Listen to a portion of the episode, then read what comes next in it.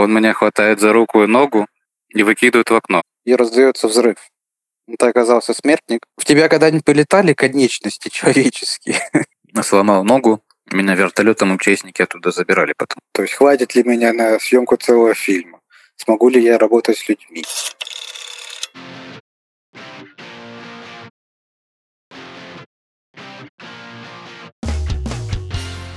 Один телефонный звонок и один час, который принадлежит исключительно слушателю. Никаких имен и все темы разрешены. Это подкаст «История одного анонима» от студии Red Barn. Каждую неделю я связываюсь с анонимным слушателем, и главное, что я не могу повесить трубку первым, несмотря ни на что. Все от шокирующих признаний и семейных тайн до философских дискуссий и откровенного самовиара. Случиться может все, но главное случится беседа. В тебя когда-нибудь прилетали конечности человеческие? Вот таких вот вопросов мне еще не задавали. А ответ, как оказалось, знает мой сегодняшний гость. И название подкаста целиком и полностью соответствует содержанию.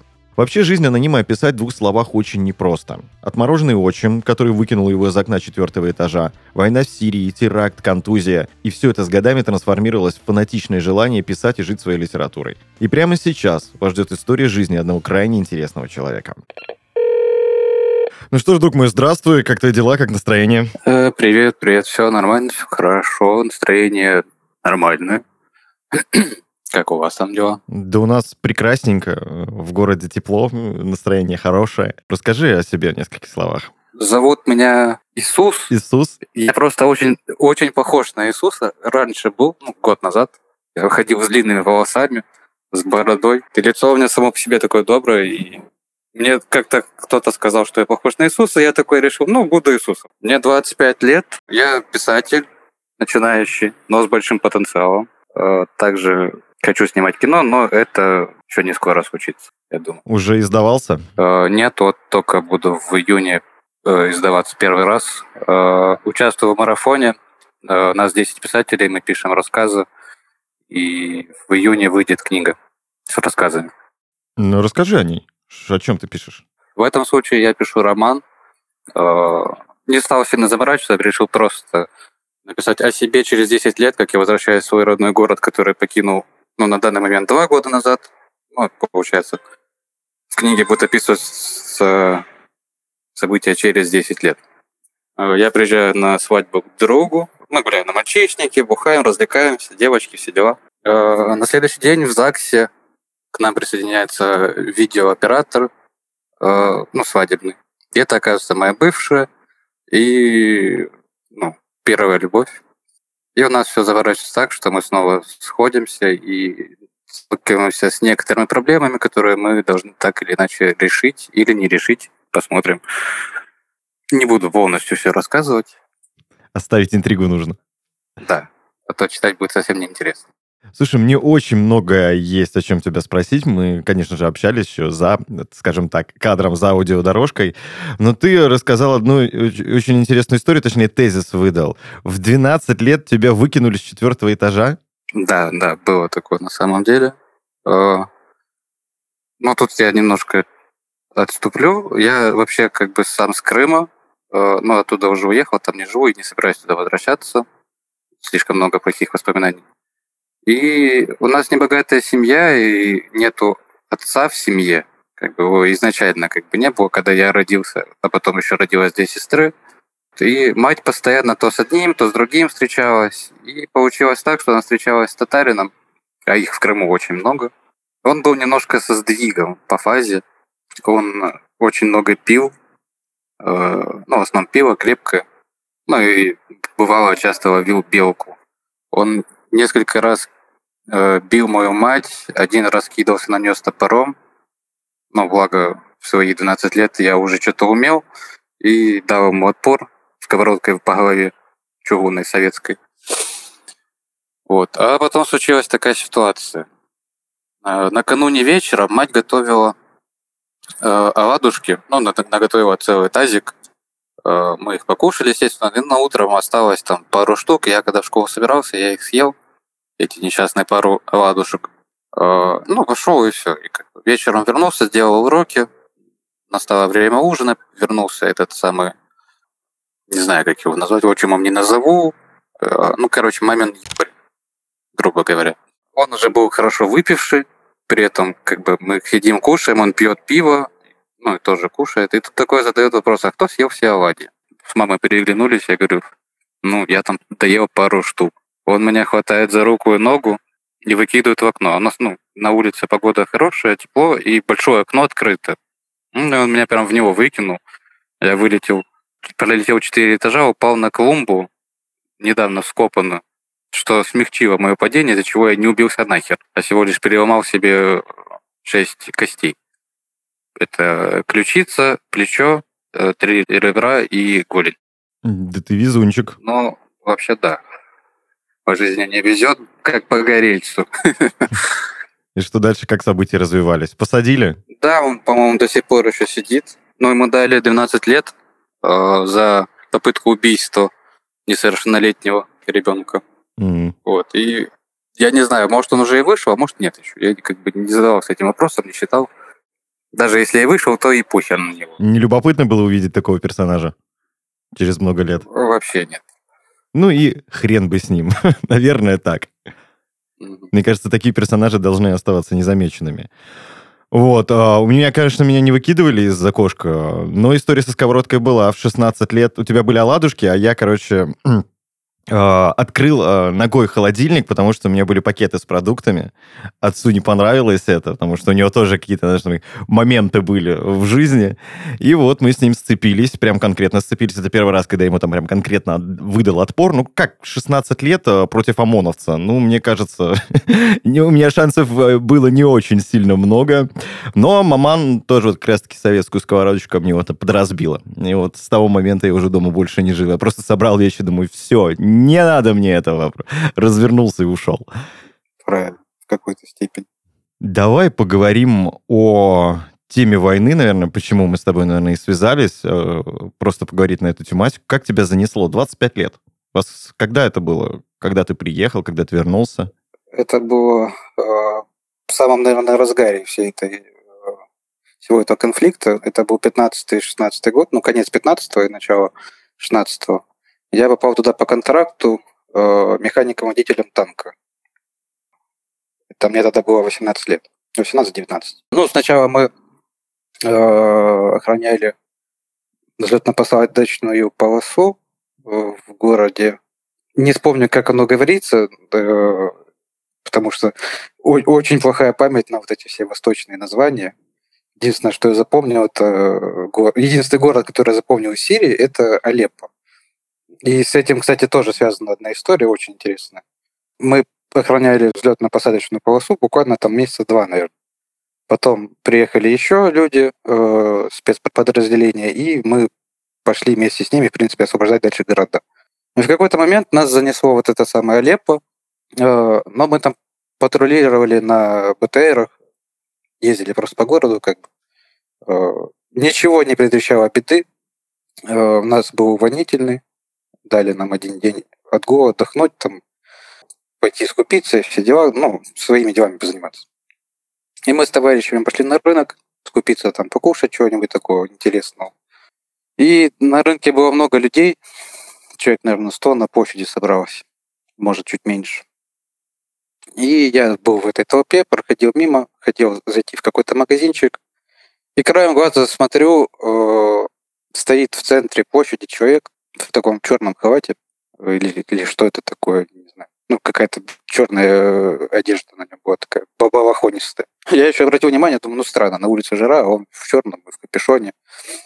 И только я отворачиваю голову от него, и раздается взрыв. Это оказался смертник э, из ГИЛ, Запрещенной в России организации. Мне приходится это да, говорить, понимаю, понимаю. Он подорвал себя. Я находился близко к этому взрыву, буквально там метрах семи, наверное. Меня контузило на левое ухо. Там э, разорвало барабанную перепонку, от чего я сейчас этим ухом плохо слышу. Что очень не мешает, потому что я как бы музыкант. Когда-то был, сейчас уже считаю себя даже музыкантом, потому что не слышу ни хера. И в тебя когда-нибудь полетали конечности человеческие? Ну, ты мне такие вопросы задаешь. Нет, не прилетали. Ну, вот в меня прилетело, как бы, это было достаточно стрёмно, страшно, и в тот момент я, наверное, первый раз посидел. Вот я сейчас э, седой, ну, не на всю, конечно, голову, там, очень сильно заметна э, седина, и очень страшно, когда в тебя прилетает ошметками человека, когда ты это видишь первый раз. Это было буквально там первые пару месяцев, когда мы только туда прибыли. Я еще не почувствовал запаха напалма с утра, как бы не знал, что это и, и как это. Да какой, 18-19 лет, как бы, это же вообще ребенок еще. Ну да, психика еще неустойчивая. Ну, я потом, когда вернулся, я пролечился в психбольнице, потому что у меня был посттравматический. Я очень сильно пил, когда вернулся. Э, наверное, месяца три. Я был в запое вообще непросветном. Я засыпал и просыпался пьяный. Я засыпал, просыпался, пил, там чуть-чуть поем, и все. И пока вот не отрублюсь нахер от того, что я пьяный, я не мог уснуть даже. Снились и кошмары, и много чего. Потом я понял, что как бы я я как бы человек не пьющий, как бы это мне не свойственно, я такой сел как-то в какой-то момент, когда немножко протрезвел, думаю, что-то тут как, как бы не, не так, надо с этим что-то делать. И пошел лечиться. Помогло? Да, да. С тех пор я как бы пью крайне редко, только на праздники, и кошмары мне снятся, ну, максимум раз в год, и то такие, что не, не, не прям такие, что я просыпаюсь в холодном поту. Вот, а флешбеки там всякие я уже тоже не ловлю. Слава богу. У меня отец после первой чеченской э, ночами лупил э, рукой по стене сзади. У него в кубрике, где он спал, автомат висел. И вот всю ночь шлепает и шлепает. А помню, один раз заклинило его, и он думал, то, что сейчас зажигалкой что-нибудь взорвет. Ох, там мозги у него летели поначалу нормально. А потом как-то, знаешь, как вот они, когда превращаются вот эти вот военные в тертых калачей, он про провел, короче, все войны с чеченской, с первой, вот на всех, которые там были, сопутствующие везде, где его только не было. И вот как раз-таки вот этой злосчастной Сирии, я не помню, вот как ты сказал, с городами названия там ужасающие какие-то, Оре де или как он там назывался. И вот там вот он остался, и, и все. вот. Скажем так, войну смерть воина. Да, сам там пару раз чуть не остался, так как я механик водителя танка. Мы заезжали в города, бомбили э, ИГИЛ, запрещенную в России террористическую организацию. В нас тоже стреляли неоднократно и с РПГ, минометов. Несколько раз подрывались соседние с нами танки. И тоже это очень страшно, когда ты видишь в трипле, как у соседнего танка отлетает башня просто метров на три в высоту. И все, кто там были, как бы, все, они там и остались навсегда. Что тебя вообще туда понесло? Скажи, пожалуйста. Это вот юношеский максимализм был? Да, во-первых. Во-вторых, деньги, как бы, за это тоже хорошо платили. Да я и сам на самом деле сейчас не понимаю, зачем меня я туда поперся. Вот мне недавно подруга тоже спросила, зачем я туда поехал. А я стою, а я и не знаю, что ответить. Я сам не знаю, зачем я туда поперся. Ну, не считая только денег и того, что, ну, вот, как ты говоришь, юношеский максимализм, мне казалось, что типа, о, это же офигенно воевать, это же можно героем стать, там все дела, там патриотизм, да и просто, наверное, детская глупость. Помощь братскому народу Сирии. Ага. Наверное, нас хорошо агитировали на это, поэтому я туда и поперся. Он мне тоже отец рассказывал, говорит, когда в Чечне эти юношеские максималисты тоже, ребята, по 18, по 19 лет, без бронежилетов, без касок, ходят там, а, не знаю, не наклоняясь нигде и никак, не бошки видно из окопов. Он, он рассказывал то, что очень сильно их гонял за это. Ну, не, я без, без, без бронежилета танк не покидал, страшно было. Вообще, наверное, жутко страшно там просто находиться. Тебе же надо как-то жить, как-то развлекаться. Жарко. Ну да. Ну, кстати, самое страшное, наверное, было, когда ты выходишь из танка и слышишь вот это, э, как человек, наверное, 30 в, в один голос э, рут Аллах Акбар, Аллах Акбар. И вот нагнетает так, и вот реально страшно, когда ты это слышишь. Как-то. Mm. Меня лично это немного пугало. Эти все крики, вопли. Контракт на 10 месяцев был, либо ты раньше каким-то образом покинул? Э, я покинул как раз этот самый, из-за травмы. Mm. Меня списали, так скажем. По контузии, да?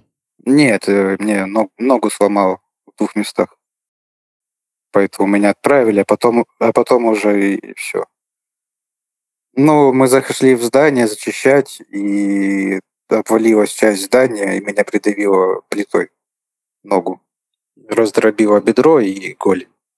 М, Нормально таки. На войну съездил. Но с- срослась, все хорошо, э, этот самый, как бы не ощущается, сейчас в моем возрасте не ощущается, что там была травма, как бы, а вот мне кажется, годам к 50 я буду чувствовать каждую трещинку, которая там была когда-то. Ну да, да, да. Слушай, подай придет момент, когда начнешь чувствовать свое тело. Подожди пяточек лет. Вот, мне три- 31, я спортом очень много занимался. А, ну сколько, 10 лет борьбе отдал. И вот сейчас я чувствую себя, ну вот про- просто вот мое тело говорит о том, то, что почувствуй меня, дружочек. Вот оно я. И да, такой думаешь, что будет дальше? Да, да, травм у меня было достаточно много. Я тоже занимался спортом, я занимался велотриалом, э, даунхиллом, и тоже было, ну, с этим связано много переломов, потому что, ну, это экстремальная езда на велосипеде. Особенно даунхилл, это когда э, ты с горы мчишься на скорости 100 километров по пересеченке, как бы, одно не- неправильное движение, и все. По всей, по всей горе тебя и размажет. Вот один раз так и случилось. Мы ездили в Судак, получается, в Крымские горы. Нашли там хорошее место для спуска. Ну, как бы там тропа, э, мало деревьев и э, как сама дорога, как проселочная такая, ну, как вот две колеи от машины, и все. Ну, это же которая тропа Голицына, что ли, если я не ошибаюсь, или как она там называется, которая у Судака. Нет, ну, недалеко от нее, там дальше. Вот, мы там спускались группой и разогнались достаточно сильно. Э, И по трассе было, было место, где был песок. Я не успел перед этим местом затормозить так, чтобы я не вылетел с велосипеда. И я когда заехал на песок, э, заклинило колесо, ну не заклинило, но как, как объяснить? Увязывало в песке, и я вылетел через руль, э, пролетел метров, наверное, 15, меня кувыркало по всей дороге. Сломал ногу, меня вертолетом МЧСники оттуда забирали, потому что машиной туда подъехать было ну, достаточно проблематично. И МЧСники решили, что проще будет вер- вертолетом оттуда меня забрать. Да вы, месье, вообще по жизни везунчик.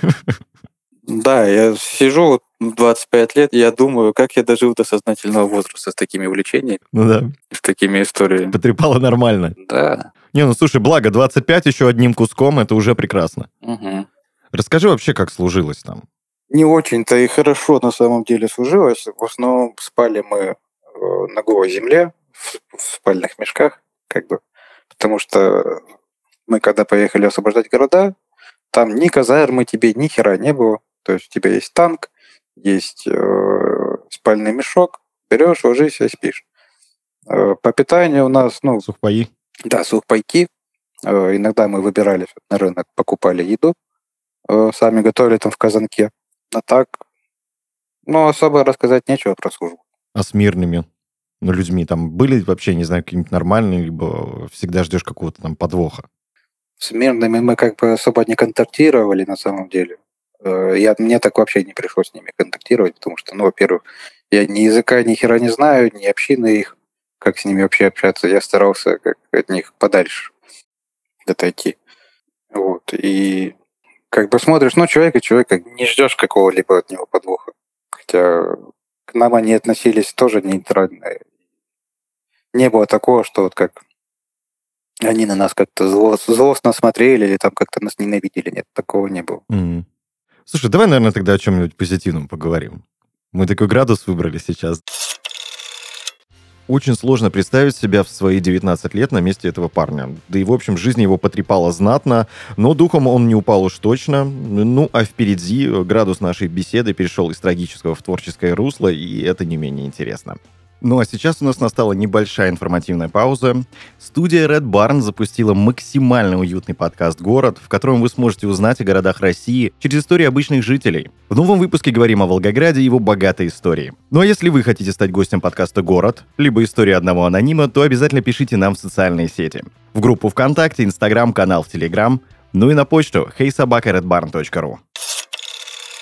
Расскажи вообще, в общем, про творчество свое, помимо книг. Э, ты же не только, наверное, писатель, ты же снимать что-то хотел. Это ты хочешь снимать по написанному своему, либо есть у тебя там какие-то планы и идеи? И вообще, может быть, хотел ты э, те события описать? Нет, те события вообще описывать не хочу. Как бы. Я стараюсь об этом и не думать на самом деле. Вот. А из написанного у меня есть сценарий. Э, я планировал в апреле начать съемку, но у меня не получилось, потому что покинуло нас, э, ну, мою группу два человека основных, это оператор и монтажер. И как бы с этим пока затянулось, я ищу людей, которые будут мне помогать снимать, либо сам же обучусь снимать и монтировать. Э, пока с этим ничего сказать не могу, когда опять начнется съемка, но планирую в ближайший там год, полгода начать. Там своя концепция мира, как бы, ну, мы приняли считать, что есть там демоны и ангелы, а там немножко по-другому. Там люди, которые себя плохо вели, не попадают в нижний мир, и со временем они превращаются в тени прошлого, и все, как бы не растворяются в небытие. А те, которые себя вели хорошо, они попадают в верхний мир и становятся солнечным светом, даря людям тепло, мир и все дела. Вот. И в какой-то момент э, ведьма призывает случайно в наш мир одну из таких теней, э, ну, точнее, человека, который был в мире теней, э, который еще не успел стать тенью. И эта тень решает подмять под себя весь мир, поглотить всех, потому что там он наберет некоторые силы. Вот. И в то же время оттуда же возвращается человек, который когда-то был магом, он знает о всех его планах и пытается ему противостоять. И что из этого выйдет, мы уже узнаем, когда выйдет фильм. Mm-hmm. И треснул мир пополам, дымит разлом. Да-да-да, что-то, что-то из этого рода. Немного на Лукьяненко похоже. И немного на Ричарда Мэттисона. Ты не читал «Куда приводят мечты»? Нет, не, не читал, если честно. Очень советую тебе посмотреть кино. Оно получило как-то в свое время Оскара за визуал. Ну и там Робин Уильямс и Хьюба Гудинг-младший. Это такой, знаешь, очень слезливый составчик, который обязательно должны реветь, и все должно быть крайне драматично.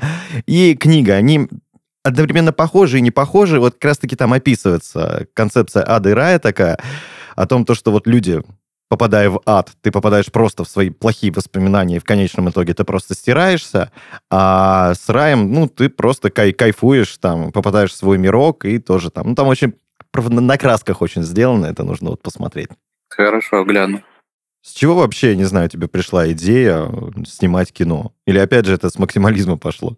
Потому что я, например, работать с микрофоном как раз-таки с этого начал хочу, не могу, буду суперизвестным, и потом понял, что не, не буду я суперизвестным. Ну, у меня получилось немножко по-другому, наверное, не знаю. Э, я еще с самого раннего детства, вот когда ложился спать, я себе там картины какие-то представлял, там всякие разные сюжеты. И когда становился чуть взрослее, эти э, картины стали как-то более живее, э, красивее, и я для себя решил, что хочу, чтобы люди тоже видели то, что вижу я, а, и начал обучаться тому, чтобы все то, что я вижу внутри своей голове, описывать. Я так стал писателем. А, потом понял, что писать мне мало, что, ну, это, конечно, хорошо, красиво, но я хочу, чтобы прям визуал был, чтобы прям картинка была. И решил начать снимать кино.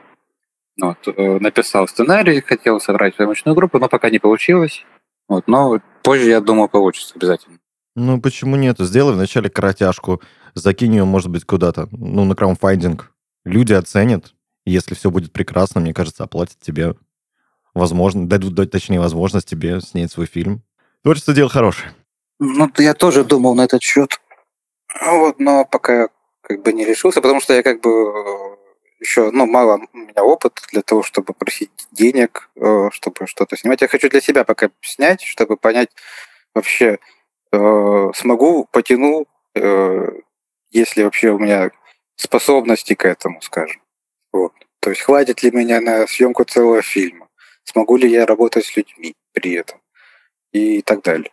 То есть, ну, прожить все вот эти вот проблемы, все вот эти ну, короче, в общем, все, что связано с кино, хочу пережить, чтобы понять для себя, типа, ну, способен ли я к этому. Ну, получ, получить опыт. Вот, а потом уже отталкиваясь отталкиваясь уже от этого опыта, я уже буду смотреть. Э, если получается, да, я буду развиваться в этом дальше. Э, может, буду искать поддержку, может, буду сам с этим справляться как-то. Если же нет, то буду дальше писать. Потому что писать, мне, мне кажется, что пишу я хорошо, но я еще не издавался, я писал в стол, набирал, скажем, опыта писательского. Вот. Сейчас я уже считаю, что достиг какого-то уровня и решил начать издаваться. Мгм. А в сам издаты просто безымянно проверять, кидать. Я кидал, кстати, безымянно проверял. Вроде было нормально. Но вот писать у меня как-то, знаешь, э, неловко получается. Я почему-то в голове представляю, у меня все ладненько, а я начинаю писать, у меня такая вот сухотень получается. И я такой думаю, ну, может быть, это не мое. Ну, у меня поначалу тоже все получалось сухо, но потом с каждым разом все лучше и лучше. Ну и при этом я много читал литературу, чтобы понять вообще, как писатели пишут, как описывать все это.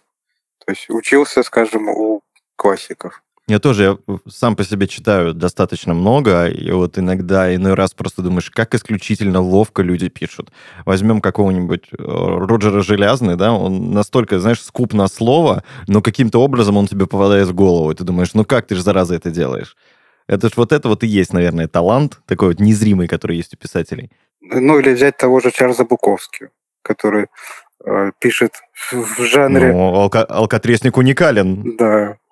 Он вроде бы пишет грязно, вроде бы и скудно тоже на слово, но при этом ты переживаешь все это, и как бы прям потом, когда заканчиваешь читать книгу, ты такой, блин, да как я вообще это смог прочитать?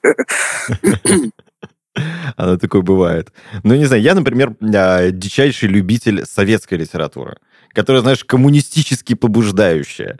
Прям, ну, иной раз думаешь, ну как это вообще? Вот Островский, который, как оказалось, живет тут недалеко. Я тут узнал о нем замечательный факт, который должен был, наверное, знать со школы, но не знал, о том, то, что он э, только головой вертеть умел. По сути, он был парализован и всю жизнь надиктовывал свои книги. И вот у него, например, как закалялась сталь, ну это прям вообще железная коммунистическая поступь, подвиг трудо- трудового человека. Это довольно забавно. Ну, я больше любитель по зарубежной классике, такие как Кинг, э, Ремарк, такое. Кинг удивителен в том плане, то, что он делает 50% говна и 50% уникального материала. Я когда докопался до его коротких произведений, я нашел для себя чего-то новое. Это он писал в разных жанрах, по тебе даже и зомби-апокалипсис, просто апокалипсис, драмы, э, рассказ «Последняя перекладина» и «Завтрак в кафе Готэм», они реально же уникальные. Вот реально круто сделано. Вот у него что-то получается. Но бывает, он эти трехтомники напишет, их читать невозможно, потому что не закончишь ты когда-нибудь. Ну и вот очень-очень любит педоф- педофилию, там просто обожает. О, да. Я не знаю, там, как назывался рассказ о полицейский из библиотеки, где целую страницу рассказано, как а, полицейский насилует восьмилетнего ребенка. Он что, расписывает так, еще думает, что тебе нравится прям это, что ли, дядька? А ну-ка тормози. Да. Как будто бы он сам все это пережил. Ну да, так вот, а вспомни «Оно», что он там в «Оно» писал. Они же там все дети э, перелюбили друг друга. А потом не- не- неведомой гадине из э, какой-то, знаешь, ну, просто из какого-то иного пространства, который старше вселенной, просто ногами его забили. Вот он бывает, как напишет, думаешь, Ну, ну, да. а, как так? А иногда сидишь, аж руки трясутся. Прям думаешь, чувак, ты умеешь. Вот, кладбище домашних животных советую всем. Я до сих пор не знаю, смог бы я так поступить, как в фильме или нет. Это вопрос жизни такой, всей моей. Где заканчивается вселенная и как я бы поступил в кладбище домашних животных. Писатели разные бывают. Бывают люди, которые пишут то, что выдумывают, и только то, что выдумывают. Бывают те, которые пишут то, что пережили сами. Какой ты в этом плане? Ты о себе или о придумать? А, Я и то, и другое совмещаю. А, Вообще я пишу чаще всего придуманное, но вот последнее, последнее, что я пишу, это я пишу о себе, но придуманное. То есть то, как я вижу себя там через 10 лет. М. А так вообще чаще всего я придумываю э, какие-то свои там сюжеты. И вообще, как я начинаю писать? Я пишу первую сцену просто на импровизации. Просто сажусь перед пустым листом, представляю себе какую-то картину, просто какую-то рандомную сцену. То есть, допустим, я там еду куда-то ночью на машине. Все, начинаю расписывать эту сцену, а потом задаю этой сцене вопросы. А зачем, а куда, а почему, и из-за чего, и зачем вообще. И задавая эти вопросы, я на них отвечаю, и от этого уже строится сюжет. А потом составляю краткое описание всего сюжета, и от него уже работу разбивают э, на сцены, и уже потом от этого отталкиваюсь и пишу весь рассказ. Я начинал с конца. Вот постоянно начинал с конца, и, как я понимаю, я любитель не хэппи-эндов. У меня вот в конце должна обязательно какая-нибудь задница произойти. Мне вот так вот интересно. Либо какие-нибудь бешеные концовки. Ты «Планету Капекс» а, не смотрел фильм? По названию не помню, может, сюжет знаю. С Кевином Спейси. Как будто бы он там инопланетянин. А, нет, это я не видел. Очень тебе советую. Вот действительно очень круто а сценаристы сделали с концовкой. Ловчее пока я не смотрел. Но это реально исключительно ловкая история конец открытый. И это очень-очень круто. Надеюсь, я там не сильно заспойлерил, но ты просто посмотришь, потому что каждый там, ну, найдет э, какое-то свое мнение в процессе. Так, ну ты мне уже на всю ночь тут насоветовал насмотреть. Почему бы и нет? Ну да. А, не страшно давать читать э, свои произведения людям? По крайней мере, первые.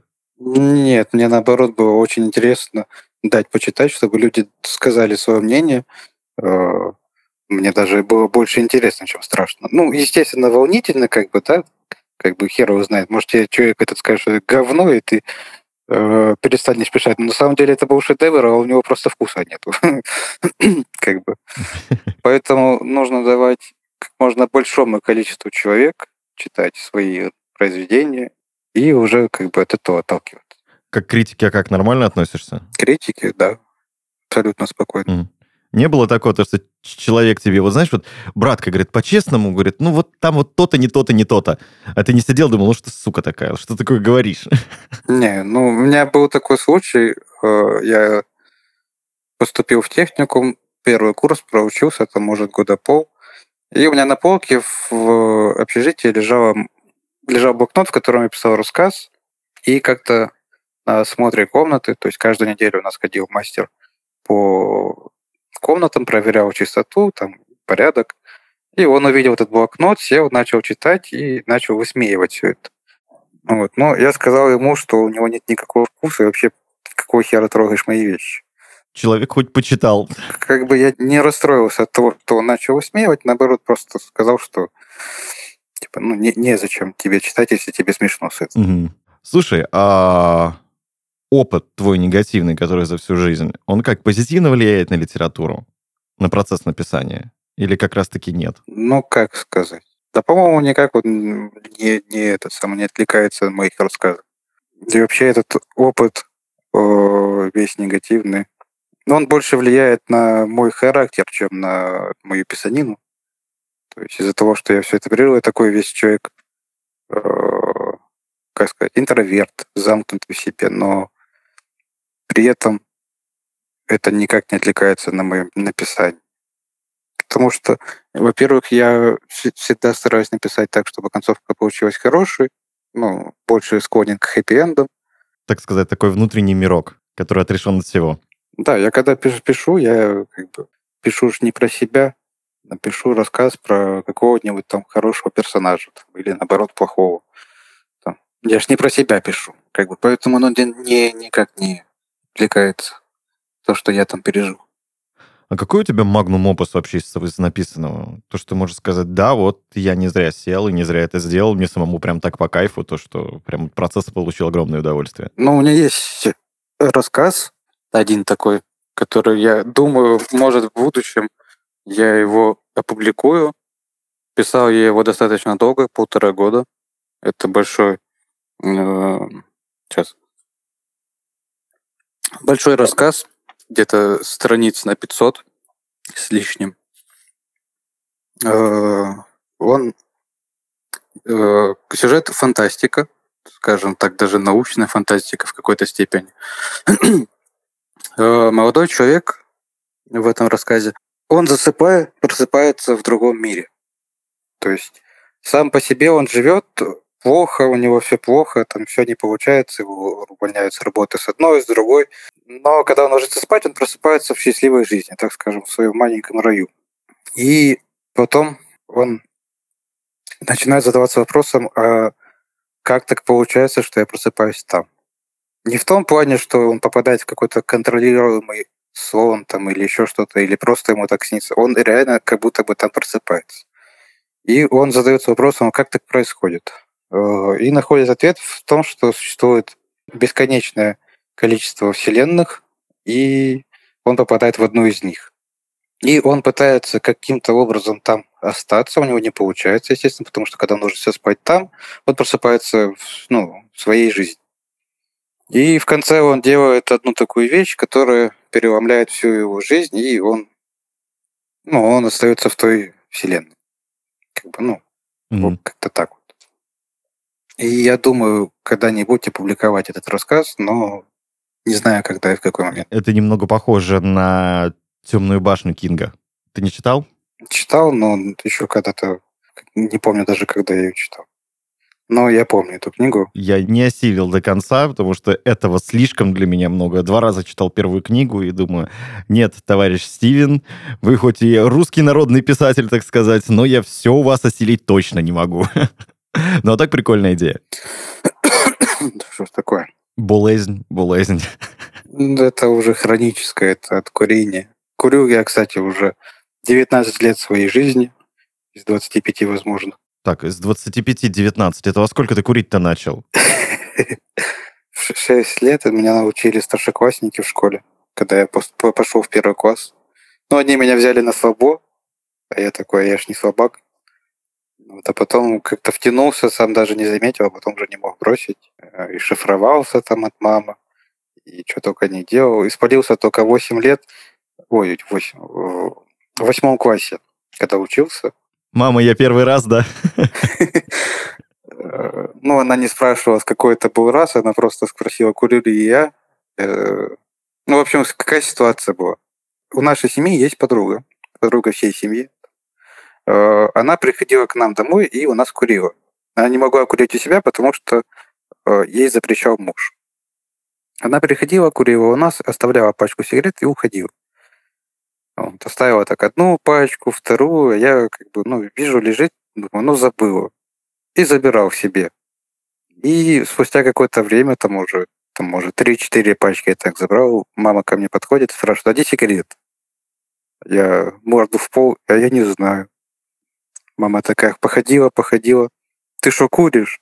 А я вообще морду в пол ответить ничего не могу, потому что не могу и, и соврать не могу, и сказать тоже не могу. И она такая, понятно.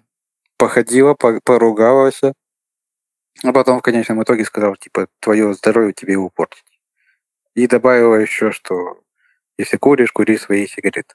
Мне также сказали, когда я малой был. И вот уже прошло 19 лет, и оно начинает сказываться на моих легких. Но еще помимо этого сказывается то, что я работал достаточно много э, в мебельном цеху, на изготовление мебели, а там, ну, без пыли. Мелкая пыль. Да, стружка, пыль, это все летит, и ты все, всем этим дышишь, и оно тоже забивается, э, ну, легкие забиваются, и из-за этого постоянно кашель. Ну, там еще и силикоз можно поймать. У меня, э, у брата моего кузня своя, и я у него по приезде в этот город э, немного поработал там. Ну, как немного, там, не знаю, первый там, не по пар, два, три или четыре месяца, я не помню. И вот оттуда ты выходишь, и ты немного цеха всегда уносишь с собой. Потому что сморкаться ты чернотой будешь дня 3-4 в любом случае. Да, это я знаю. Сам работал под мастерием в кузне. Классная работа у них. Я могу сказать, если у тебя есть к этому талант, это вообще очень ну, круто. Да. И у них каждая вот эта железка, это прям игрушечка. Вроде для тебя это просто болванка, а у него, уи, он за ней еще и поедет за этой ржавой железякой. Он будет счастлив, смотря на нее. Еще и зависит от того, какого качества это железяка. Если там качество какого-то хорошего, там прям виск детский. Так они сидят там, эти ножи с Дамаска научились сейчас делать они. Ой, радуются, пищат. Ну, действительно, очень красиво. Mm. Такое, когда мужикам вот реально вот э, по кайфу. Что, да и атмосфера там, знаешь, такая классная. Тебя и нахер пошлют, и поддержат, Вот то, что нужно вот мужикам. Такая, знаешь, полузастольная атмосфера. Ну что ж, давай какую-нибудь позитивную историю к финалу. Потому то, что у нас там творчество и негатив, и негатив. Ну, на самом деле мало в моих историях э, позитива, как ты заметил. Я понял уже. Поэтому даже не знаю, на какой такой позитивной ноте все это закончить. Знаешь, просто создается немного впечатление, потому что там, знаешь, у тебя куча костей постоянно было переломано, где ты только, получается, не был. Вот знаешь, есть собаки, которые по, по улице ходят, ну, думаешь, ну, думаю, кабыздошка такая, да, все переломано и отзывается на кличку Счастливчик. Ну да, да, да, вот так вот оно и выглядит на самом деле. Не, надеюсь, у тебя впереди все будет, я не знаю, на позитиве литературка, и, ну, эти всякие войны, и четвертые этажи, и все а, сопутствующее с этим, ну и нахрен. Давай, что-нибудь позитивное, хорошее. Ну, сейчас, в принципе, моя жизнь более-менее стабилизировалась, и как бы сейчас в целом все неплохо. Я нашел нормальную работу, которая мне нравится, приносит мне удовольствие. Я работаю в шоуруме Интерия Плаза. Э, недавно сюда, в Краснодар, переехали москвичи, они тут открыли уже три магазина, я вместе с ними их открыл. Я собираю мебель. Мебель просто шикарная. Э, турецкая, высокого качества. Взял сейчас, зарекламировался, себя дианонил немного и, и, зарекламировался. Ну, как бы грех не, не дать рекламу на такой магазин хороший. Но мне прям действительно нравится мебель. Я этим занимаюсь полжизни. Я и учился на столера, э, и работал, начиная от лесопилки, то есть, ну, начиная от лесоповала, заканчивая изготовлением. И вот сейчас вот я работаю с этой хорошей мебелью и прям кайфую. Вот я могу целый день там даже, даже не выходя курить, просто сидеть ее и собирать. И коллектив там хороший. То есть каждый там тебя поддержит, каждый там штечку какую-нибудь шутканет, и вообще нет там никакого негатива от слова совсем. Ну, даже начальство ко мне хорошо относится. За почти полгода работы ко мне ни одной даже претензии со стороны начальства не было.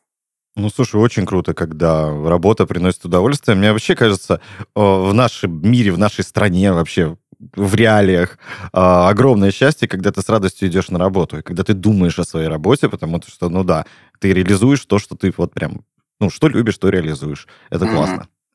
Да, это прям вообще радует. Ну, надеюсь, у тебя впереди позитивного будет еще и больше и больше. спасибо тебе за беседу, было действительно реально интересно пообщаться. Тебе тоже спасибо литературных тебе свершений. Пиши, пиши безостановочно, пока не выстрелит. Спасибо. Вот. Спасибо. Ладненько, счастливо тебе. Спасибо, давай, удачи. Как всегда, время итога. Тема войны, вероятно, одна из самых сложных из всех существующих. И так вышло, что мне удалось хоть и не напрямую, но все-таки коснуться ее в жизни. И главное, что радует, что такие ребята находят себя и идут к своей мечте. Действительно желаю ему удачи. Беседа была крайне занятной. Ну а дальше у нас все больше историй и тем. Делитесь и рад буду вас слышать в истории одного анонима на Red Barn подкаст.